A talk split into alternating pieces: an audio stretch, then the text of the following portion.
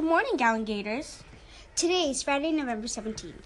This is Clarissa, Leda, Liala from fifth grade. Please stand for the Pledge of Allegiance.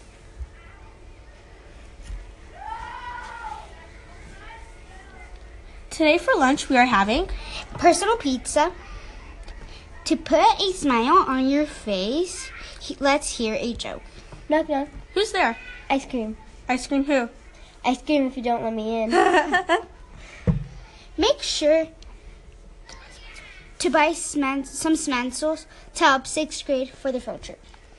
and make sure to visit the Barn Bash this Saturday from noon to 3. Have, a good day, Gown Gators.